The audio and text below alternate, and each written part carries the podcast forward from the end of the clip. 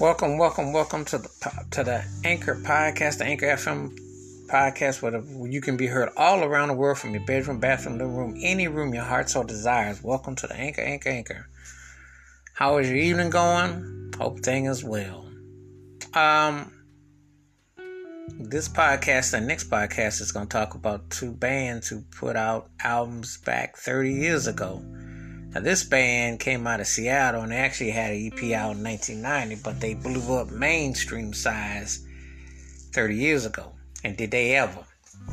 And, when I reflect about this band, it wasn't so much the music, but it was the lyrics that really got me. I really liked the songwriting. I really liked the feel of it. And I really liked what was being said. That's what really sold me on them.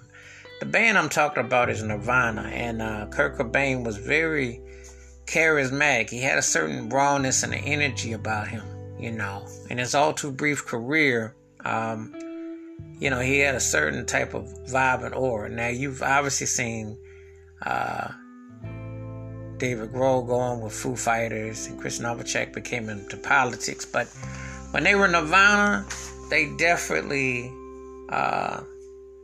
left an impression. They definitely had a certain aura about them, and and just reflecting on some of the songs and how things were, and you just definitely feel that spirit. One of the cuts is Heart-Shaped Box, which I always dug. Heart-Shaped Box, I always thought this had a real, very distinctive edge to it, very distinctive tone to it, very distinctive feel to it. And I like the way it starts off. It's one of those songs that kind of starts off kind of melancholy, and then it builds up. And that was a trademark of Kurt Cobain. You write them and you kind of nudge them in, and then when you hit them with that boom. And that's one of the things that I would definitely say, that this song was definitely, it had a lot of edge to it, a lot of angst. You felt the spirit, you felt the energy. One thing about with Nirvana, unlike other bands at that time, they didn't feel and sound like other bands that were out. I'm not saying they were better, I'm not saying they were worse. They just had a certain type of energy that was a bit different. And I think that, they were more stripped down and more bare bones compared to what was being sold in the industry at the time. So that's one of the things that gave them that edge too. So, but when you hear a song like this, you definitely, you're hearing it coming together, and it's very distinctive. So Heart-Shaped Box was tight. The next cut that I dug was In Bloom. Very energetic vibe, rocker. It was one of those songs that just had a lot of edge to it. Complimented what they were doing. And, when you really got the engine going with them musically, it just was really a certain type of edge to it. And Kurt Cobain was definitely writing some very potent lyrics. You definitely felt the spiritual aspect of it. Was very intense, and it just definitely, definitely left an impression. So I liked the way that it, where it went with that direction, and I thought that it had a lot of, edge to it. So that was definitely tight, and you could definitely feel that. The next cut I liked was Lithium. I always liked this song. I always liked the groove of it. I liked the feel of it. As a matter of fact, I always thought that this was amongst the one or two of their best songs. It had a very distinctive production about it, and you could definitely tell that once he found the sound that there was definitely going to groove with, that it was going to be something that was going to be really noticeable about them, and it just, everything just kind of came into place, and it just was just very distinctive, and you could just definitely feel the tone. So I always liked the way that song felt. I liked the honesty of it.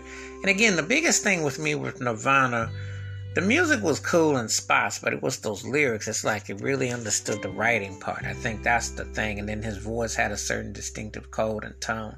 So it just kind of just gelled as one, and that was very distinctive. So I like that. The next cut that I liked a lot was The Man Who Sold the World. I like the way it starts off with that acoustic part, and then it kind of builds up from there, and I just think that it has a very, sweet harmony, sweet vibe about it. It has a lot of, elements going on to it, but I just think that it's really a strong cut, and I just think that it really takes on, that angst. That's the thing about it. he really had tapped into the subconsciousness, and he really had a way of just, you know, you were just definitely enthralled with what he was going through. So that's what, it's a story upon a story, and that's what a good writer does. And that's one of the things that Kurt Cobain was definitely shaping it into, writing those lyrics and those vocals and everything coming together. So all that pieces were coming into the puzzle. So that was really tight. The next cut that I dug a lot from them was Come As You Are. Come As You Are was like the second big hit. And one thing that made Come As You Are really tough was that it had such a directness about it. And it had a real streaky, haunting type of groove and melody to it. But that's what made it work, you know. It had a certain feel about it. And it was just like really like, you know, you were really taken in by how raw it was. And you know, it had a certain energy to it, and it felt a certain way, but it worked. And again, that's the tribute to the songwriting and how everything was done. That once they had hit that sound, everything was coming together. So, again, another very distinctive cut, and it was definitely happening. The next cut that I dug was Pennyroyal Tea. This a trip-off song, because when you hear Pennyroyal Tea, you're thinking, oh, what is that? And it's like its own flavor, but it was a very distinctive cut. And he talks about drinking the tea, and then he mentions Leonard Cohen, the songwriter, and so it's kind of like an interesting mixture, but again, it complements, you know, those lyrics. You watch it as a lyricist. He was one of the most intriguing lyricists over the last 30 years to go along with his voice, so it was very, you know, very distinctive, I'd like to say. Very, you know, had a very interesting point about it. And, it, you know, you're inescapable once you start listening to the details. So I really dug that one a lot. The next cut I dug was All Apologies. I thought this live was very striking. I remember, I think it was the Unplugged, but I think that this one live really went over like gangbusters. It really showcased the growth and maturations. And you could see where he was going, especially with his playing and then his voice and everything was just like coming into view. So it was very distinctive, and it just hit the spot. So I thought that was very distinctive. And band sounded really good on the live version. The words, the tone, everything was just like really distinctive. So I really liked that.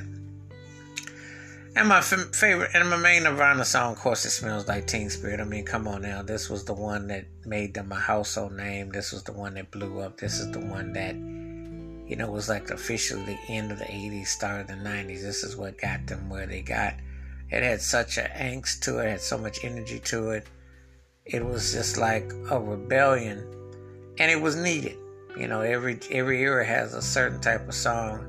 And this was one of those songs that had that rebellion, had that attitude, and you could feel the change coming. He had ushered in a new era of rock music, in the sense that not so much that he was doing anything different, but it was a certain attitude, because it was like trying to do away with the hair bands, and we're bringing in our own thing. So I just thought this was just such a, you know, a real, like, we're here.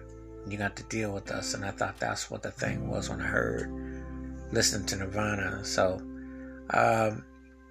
very distinctive sound, very distinctive production, and then the voice, and like I said, the lyrics is what really got me with that whole thing. So wash your hands, keep your mind clear, watch out for another, and please feel free to share with me your favorite Nirvana songs, live performances, videos, or albums.